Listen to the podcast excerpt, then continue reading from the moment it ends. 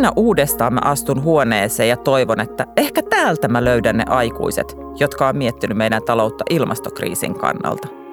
Että kai nyt jossain joku valmistelee Suomen taloutta niihin suuriin muutoksiin, joita tämä kriisien kriisi tuo mukanaan.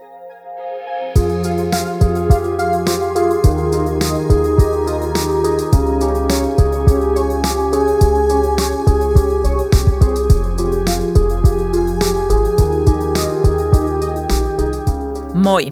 Mä oon toimittaja Riikka Suomenen ja tosi huolissani ilmaston kuumenemisesta.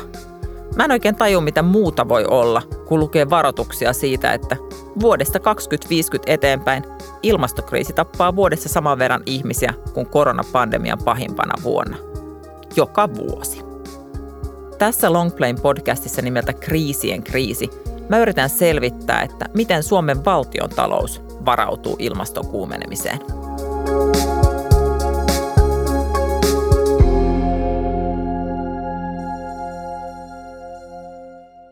Tässä jaksossa mä keskustelen valtiovarainministeriön kansliapäällikön Juha Majasen kanssa. Hän on todennäköisesti Suomen vaikutusvaltaisin virkamies. On jopa sanottu, että valtiovarainministeriön virkamiehet ohjaa koko Suomen talouspolitiikkaa. Heillä ei ole äänestäjältä saatua mandaattia, mutta sitäkin tehokkaampi väline eli kehysbudjetointi. Se tarkoittaa, että valtiovarainministeriö osoittaa aina, paljonko rahaa valtio voi käyttää erilaisiin asioihin. Sen jälkeen muut ministeriöt ja niiden toimialat, esimerkiksi sairaanhoito tai luonnonsuojelu, mahduttaa toimintaansa annettuun budjettiin. Valtiovarainministeriön lempinimi on VM. Ja toinen asia, joka tekee VMstä superministeriön, on se, että ne suunnittelee julkista rahankäyttöä vaalikausien yli – Eli hallitus voi vaihtua, mutta talouspolitiikka ei. Tuorein tällainen pitkäaikainen suunnitelma hyväksyttiin keväällä 2021 ja se ohjaa Suomen rahan käyttöä vuoteen 2025 saakka. Sen jälkeen on enää kymmenen vuotta aikaa tehdä Suomesta hiilineutraali. Eli jos tämä pitkäaikainen taloussuunnitelma ei käännä laivaa, niin sitten aikaa on jo enää liian vähän sen jälkeen. Tähän asti valtiovarainministeri on osoittanut maltillista kiinnostusta ilmastoa kohtaan. Kun mä oon kysynyt se virkahenkilöiltä tästä aiheesta, niin vastaus kääntyy järjestään jompaan kumpaan kahdesta asiasta. Toinen on, että tarvittaisiin hiilen globaali hinnoittelu. Se olisi siis aivan mahtava asia, jos sellainen saatas, mutta sellaista ei kyllä ole näköpiirissä. Toinen asia, jota vastataan on, että Suomi on ollut edelläkävijä – ja ottanut jo 1990-luvulla käyttöön päästöihin perustuvan veron. Mitä uusia avauksia tai näkemyksiä ilmastokriisin ajan taloudenpidosta ei VMstä ole kuultu. Poikkeuksena on, että Suomen aloitteesta perustettiin muutama vuosi sitten kansainvälinen valtiovarainministeriön ilmastokoalitio. Koalitiossa on 67 maan valtiovarainministerit ja he ovat itsekin todennut, että ilmastoriski on tähän saakka saanut heiltä liian vähän huomiota, vaikka sen vaikutukset voi olla merkittävät.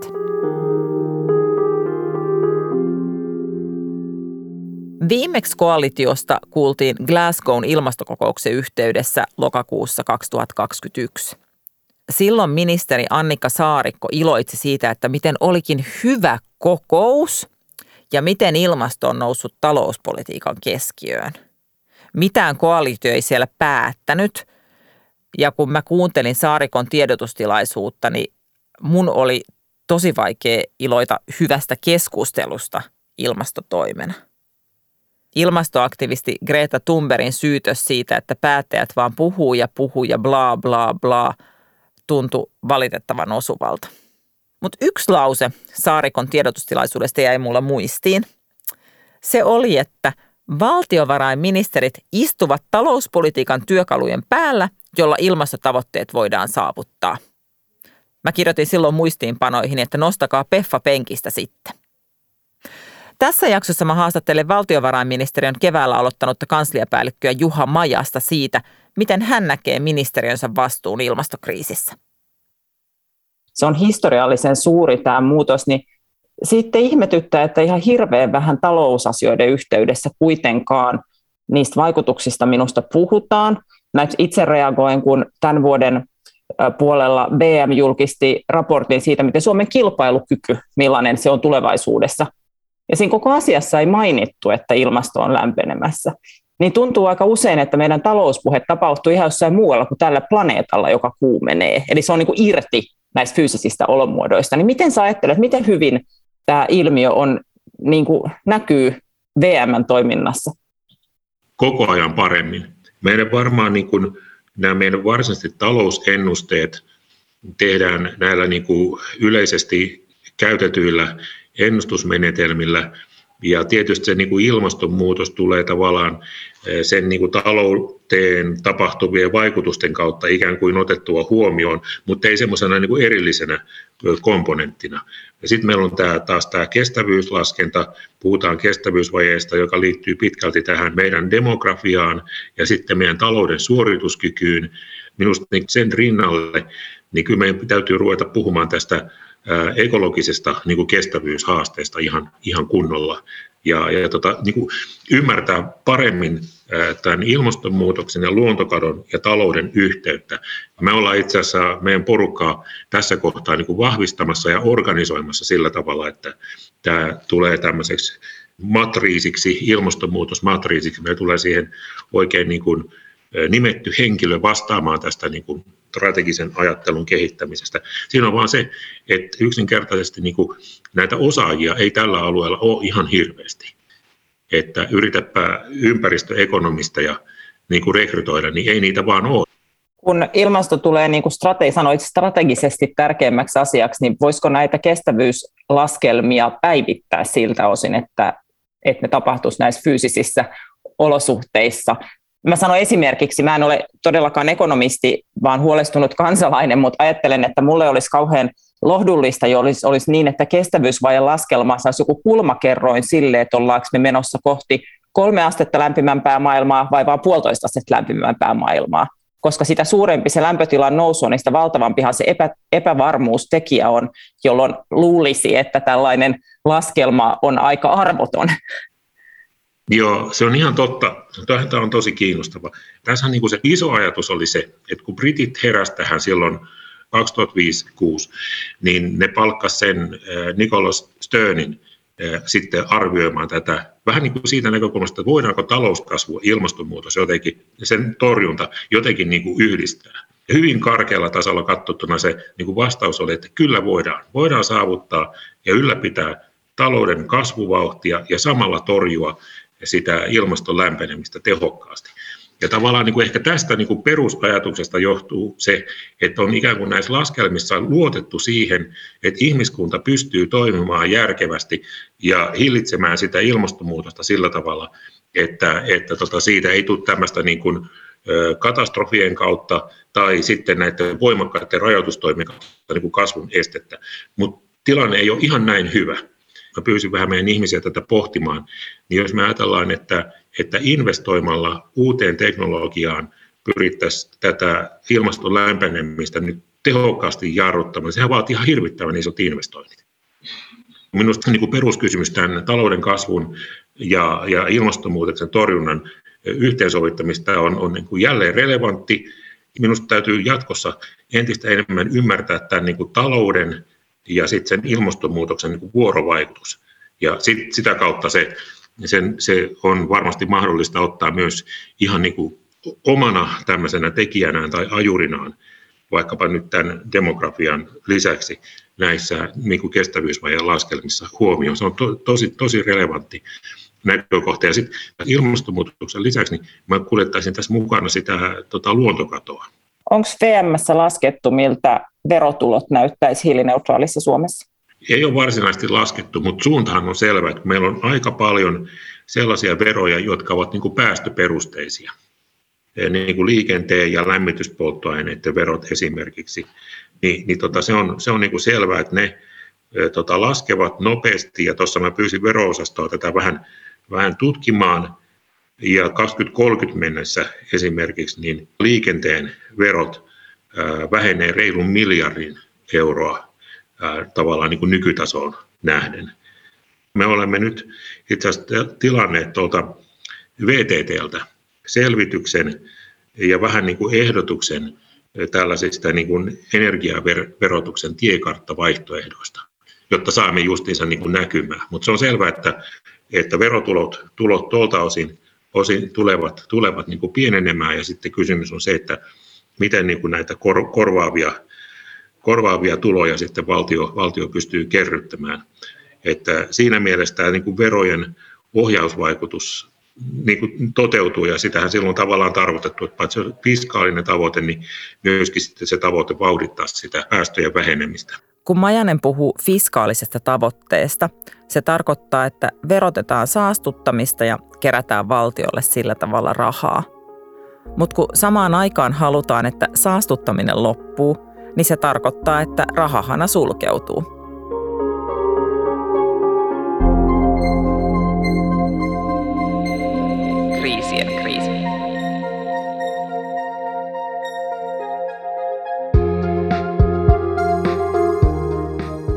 VM-strategia ilmeisesti ollaan päivittämässä.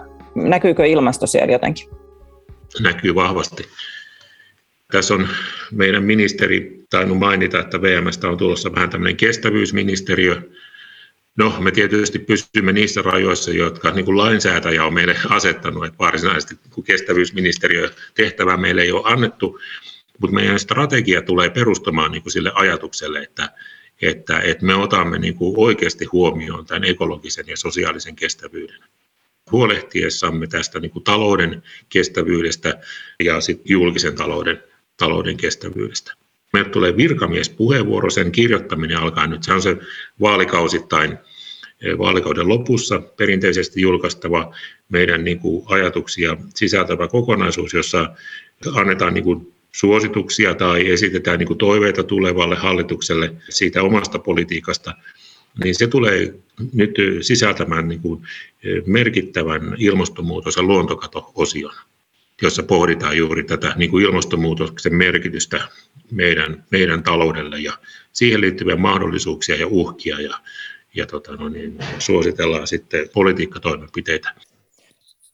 VMllähän on ihan valtava agendavalta ja mm, mä muistelen, että se on just ollut tämä vastaava virkamiespuheenvuoro, joka 2015 vaaleissa muutti vaalikampanjoinnin tai tämän vaalikeskustelujen luonnetta todella paljon ja sinne tuli leikkauslista-vaatimukset ihan keskeiseksi niihin vaalien sisällöksi, niin, niin tietenkin nyt tässä sitten toivoisi, että tämä olisi yhtä painokas puheenvuoro ja pakottaisi seuraavat eduskuntavaalit käytämään hiilibudjetin rajoissa. Ja Joo, tietysti haluamme, että keskustelu on laajaa ja, ja monipuolista, ja, ja tota, sikäli kun meillä on, on niin kuin jotain agendan asettamisen valtaa, niin haluamme sitä käyttää sillä tavalla, että juuri tämä ilmastonmuutoskysymys on niin kuin keskeinen. Meidän ajatus on julkaista tämä hyvissä ajoin, eli, eli ensi vuoden syksyllä. Se on tärkeää, että se tulee siihen kohtaan, kun puolueet vähän pohtii omia ohjelmiaan. Nyt mä ajattelen tämän keskustelun perusteella, että te olette tarttunut ihan selvästi toimeen, niin kuin se kuulostaa siltä, ja kuulostaa musta niin kuin, niin kuin mun ymmärryksellä niin kuin relevanteilta ja hyviltä toimilta. Se, mitä mun on edelleen täysin mahdoton sanoa, on se, kuinka isosti tämä läpäisee VM-toiminnan tavalla, että onko tämä kaikki kaunis, mistä kerrot, niin yksi osa, ja sitten jatkuu edelleen paljon sellaista mun silmistä ehkä vanhaan, vanhaan ekonomiaan tai vanhaan semmoiseen talouspolitiikkaan liittyvää toimintaa, jolloin sitten tämä jää semmoiseksi vihreäksi reunukseksi. Me ollaan niin totuttu varoittelemaan näistä niin talouteen liittyvistä kehityskuluista ja, ja uhista ja herättelemään, eh, niin, kyllä me, minusta meidän niin tehtävä on nyt niin kuin herätellä myös siitä, että olemme niin kuin tuhon tiellä tälläkin hetkellä. Näin siis sanoi valtiovarainministeriön korkein virkamies, kansliapäällikkö Juha Majanen.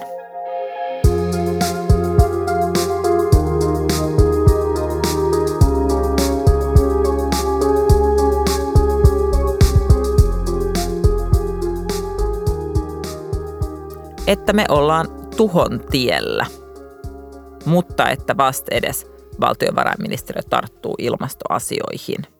Hyvä, jos näin on, mutta haastattelutilanteessa mä olin aika epäileväinen. Mä oon niin monta kertaa kuullut, kun valtaa pitävät ilmaisee vakavalla äänellä suuren huolensa ilmastosta. Mutta myöhemmin mä oon saanut huomata, että toiminnassa ei mikään muutu – Lopulta tottumus ja eturyhmät ajaa aina ilmaston pelastamisen edelle. Nämä mun aiemmat pettymykset ja turhautumiset kuuluu haastattelussa, kun mä kärtän Majaselta takuita siitä, että onhan tällä kertaa kaikki toisin. Että oltaisiko ilmaston kanssa nyt tosissaan. Ettei se enää jäisi vain vihreäksi reunukseksi ja erilliskysymykseksi, vaan että ministeriössä olisi oikeasti tajuttu syvällisesti ekokriisin vakavuus. Että ymmärretään, että on kiire – Nämä mun jankuttavat kysymykset kuulostaa vähän siltä, kun lapsi kinuaisi aikuiselta, että lupaa kunnia sanalla. Kun mä jälkeenpäin käyn läpi haastattelunauhaa, niin mä kuulen, että Majanen sanoo siinä ihan vakuuttaviakin asioita. Mua ilahduttaa, että hän ei vähättele tilannetta, vaan käyttää aika vahvoja sanoja, kuten inhimillinen kärsimys ja kohtalon kysymys. Ja just kun me aletaan nauhoittaa tätä podcastia – Mä huomaan Twitterissä, että valtiovarainministeriö etsii ekonomistitaustasta ilmastotietäjää. Tällainen rekryilmoitus painaa mun mielestä ilmastotekona huomattavasti enemmän kuin kauniit sanat. Jos nämä on merkkejä siitä, että uusi strategia tosiaan nostaa ilmaston ministeriön seurantaan, niin se olisi iso muutos. Se kääntäisi nimittäin myös poliitikkojen ja taloustoimittajien katseen niistä perinteisistä talouden huolenaiheista, kuten velan määrästä ja suomalaisten ikärakenteesta, niin ilmastoon ja ekokriisin seurauksiin.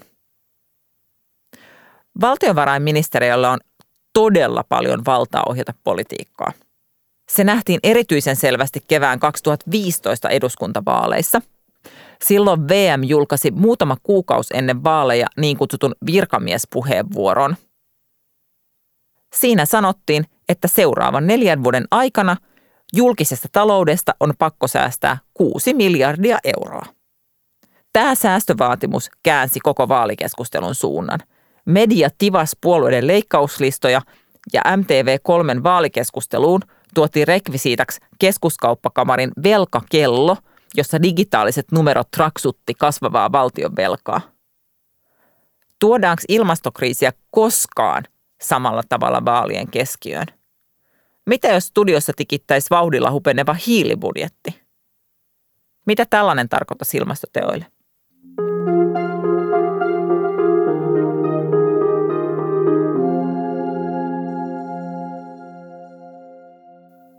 Mutta ilmastovaaleja odotellessa, niin valtiovarainministeriö voisi jo tarttua ilmastotoimiin ja esimerkiksi laskee, että mitä Suomen hiilineutraalius vuonna 2035 tarkoittaisi veroille.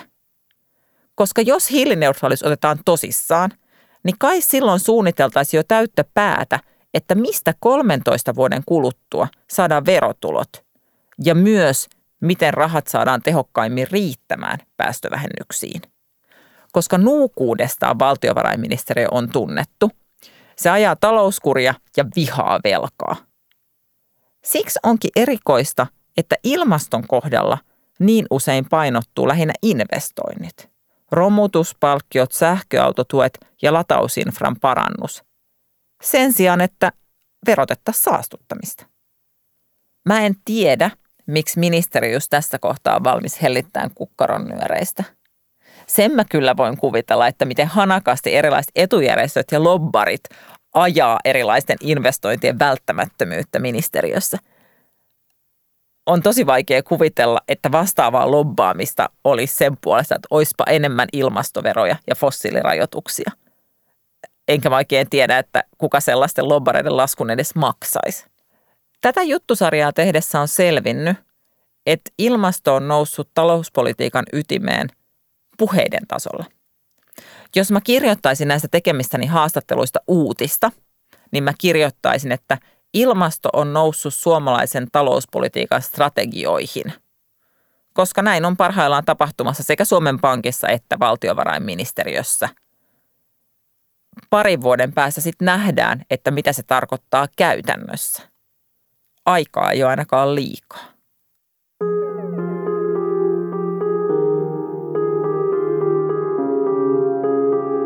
Alun perin mä toivoin, että mä löytäisin jonkun laskentakaavan, jota taloustieteilijät vois soveltaa ja mitata, kuinka paljon nykyinen lämpeneminen Suomen taloutta uhkaa. Sellaista ei löytynyt, mutta yritystä sentään on. Löysinkö mä aikuisia, jotka olisi kokoontunut ratkomaan sitä, että miten Suomen talous kestää kuumenemisen? Mm, en kovin montaa, eikä he ole päässeet ratkomisessa vielä kovin pitkälle. Mutta jotain on kyllä tapahtumassa. Jos käyttää tätä samaa kielikuvaa, niin Euroopan keskuspankin aikuiset on jo istuneet sinne huoneeseen taulukoitten ääreen ja valtiovarainministeriön aikuiset on just astuneet sinne ja huomanneet, että ää, hei, meidänkin pitää tehdä jotain. Mun olo olisi turvallisempi, jos talouspäättäjät puhuis ilmastoriskistä. Lapsia yritetään joskus suojella perheen raha- tai terveyshuolilta niin, ettei niistä puhuta ääneen – mutta huoli tihkuu kyllä aina esiin ja aiheuttaa sillä tavoin vaan lopulta vielä enemmän kauhua. Kansalaisena mä oon jo huomannut ne hälyttävät ilmastouutiset. Miksi taloudesta vastaavat esittää, ettei mitään ole tapahtumassa? Medialla olisi vastuu penätä päättäjiltä, että miten talous turvataan. Medialta vaatiminen tuntuu tässä vähän hassulta, kun itsekin on osa siitä. Vähän kuin kirjoittaisi Ylen kolumnin, että mitään ei saa enää sanoa – koska toki media puhuu ilmastosta ja itsekin mä oon just tehnyt aiheesta nämä neljä jaksoa podcastia. Mutta mä oon silti vihanen, ettei taloustoimittajat ole esittänyt näitä kysymyksiä jo vuosia sitten. Keskuspankkipomo ja valtiovarainministereitä haastatellaan jatkuvasti ilman, että heiltä vaaditaan toimia.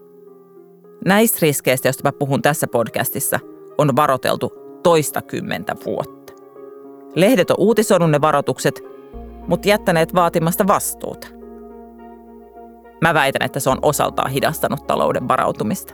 Nyt minä, joka en etukäteen erityisesti tuntenut kansantaloutta, yritän selvittää, että kuinka suuri riski on sille, että koko talousjärjestelmä sortuu ja mitä Suomi tekee siinä tapauksessa. Vastuu ilmastokriisiin varautumisesta on poliitikoilla, mutta ne ei siihen tartu, ellei joku sitä vaadi.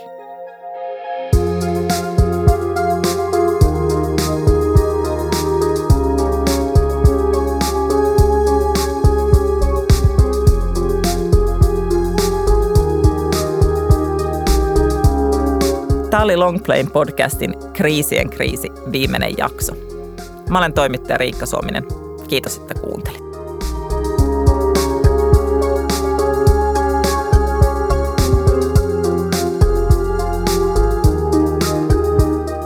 Podcast on osa Longplayn ympäristönmuutoksen erikoistoimituksen toimintaa ja sen on mahdollistanut Nestlingin säätiö ja Koneen säätiö.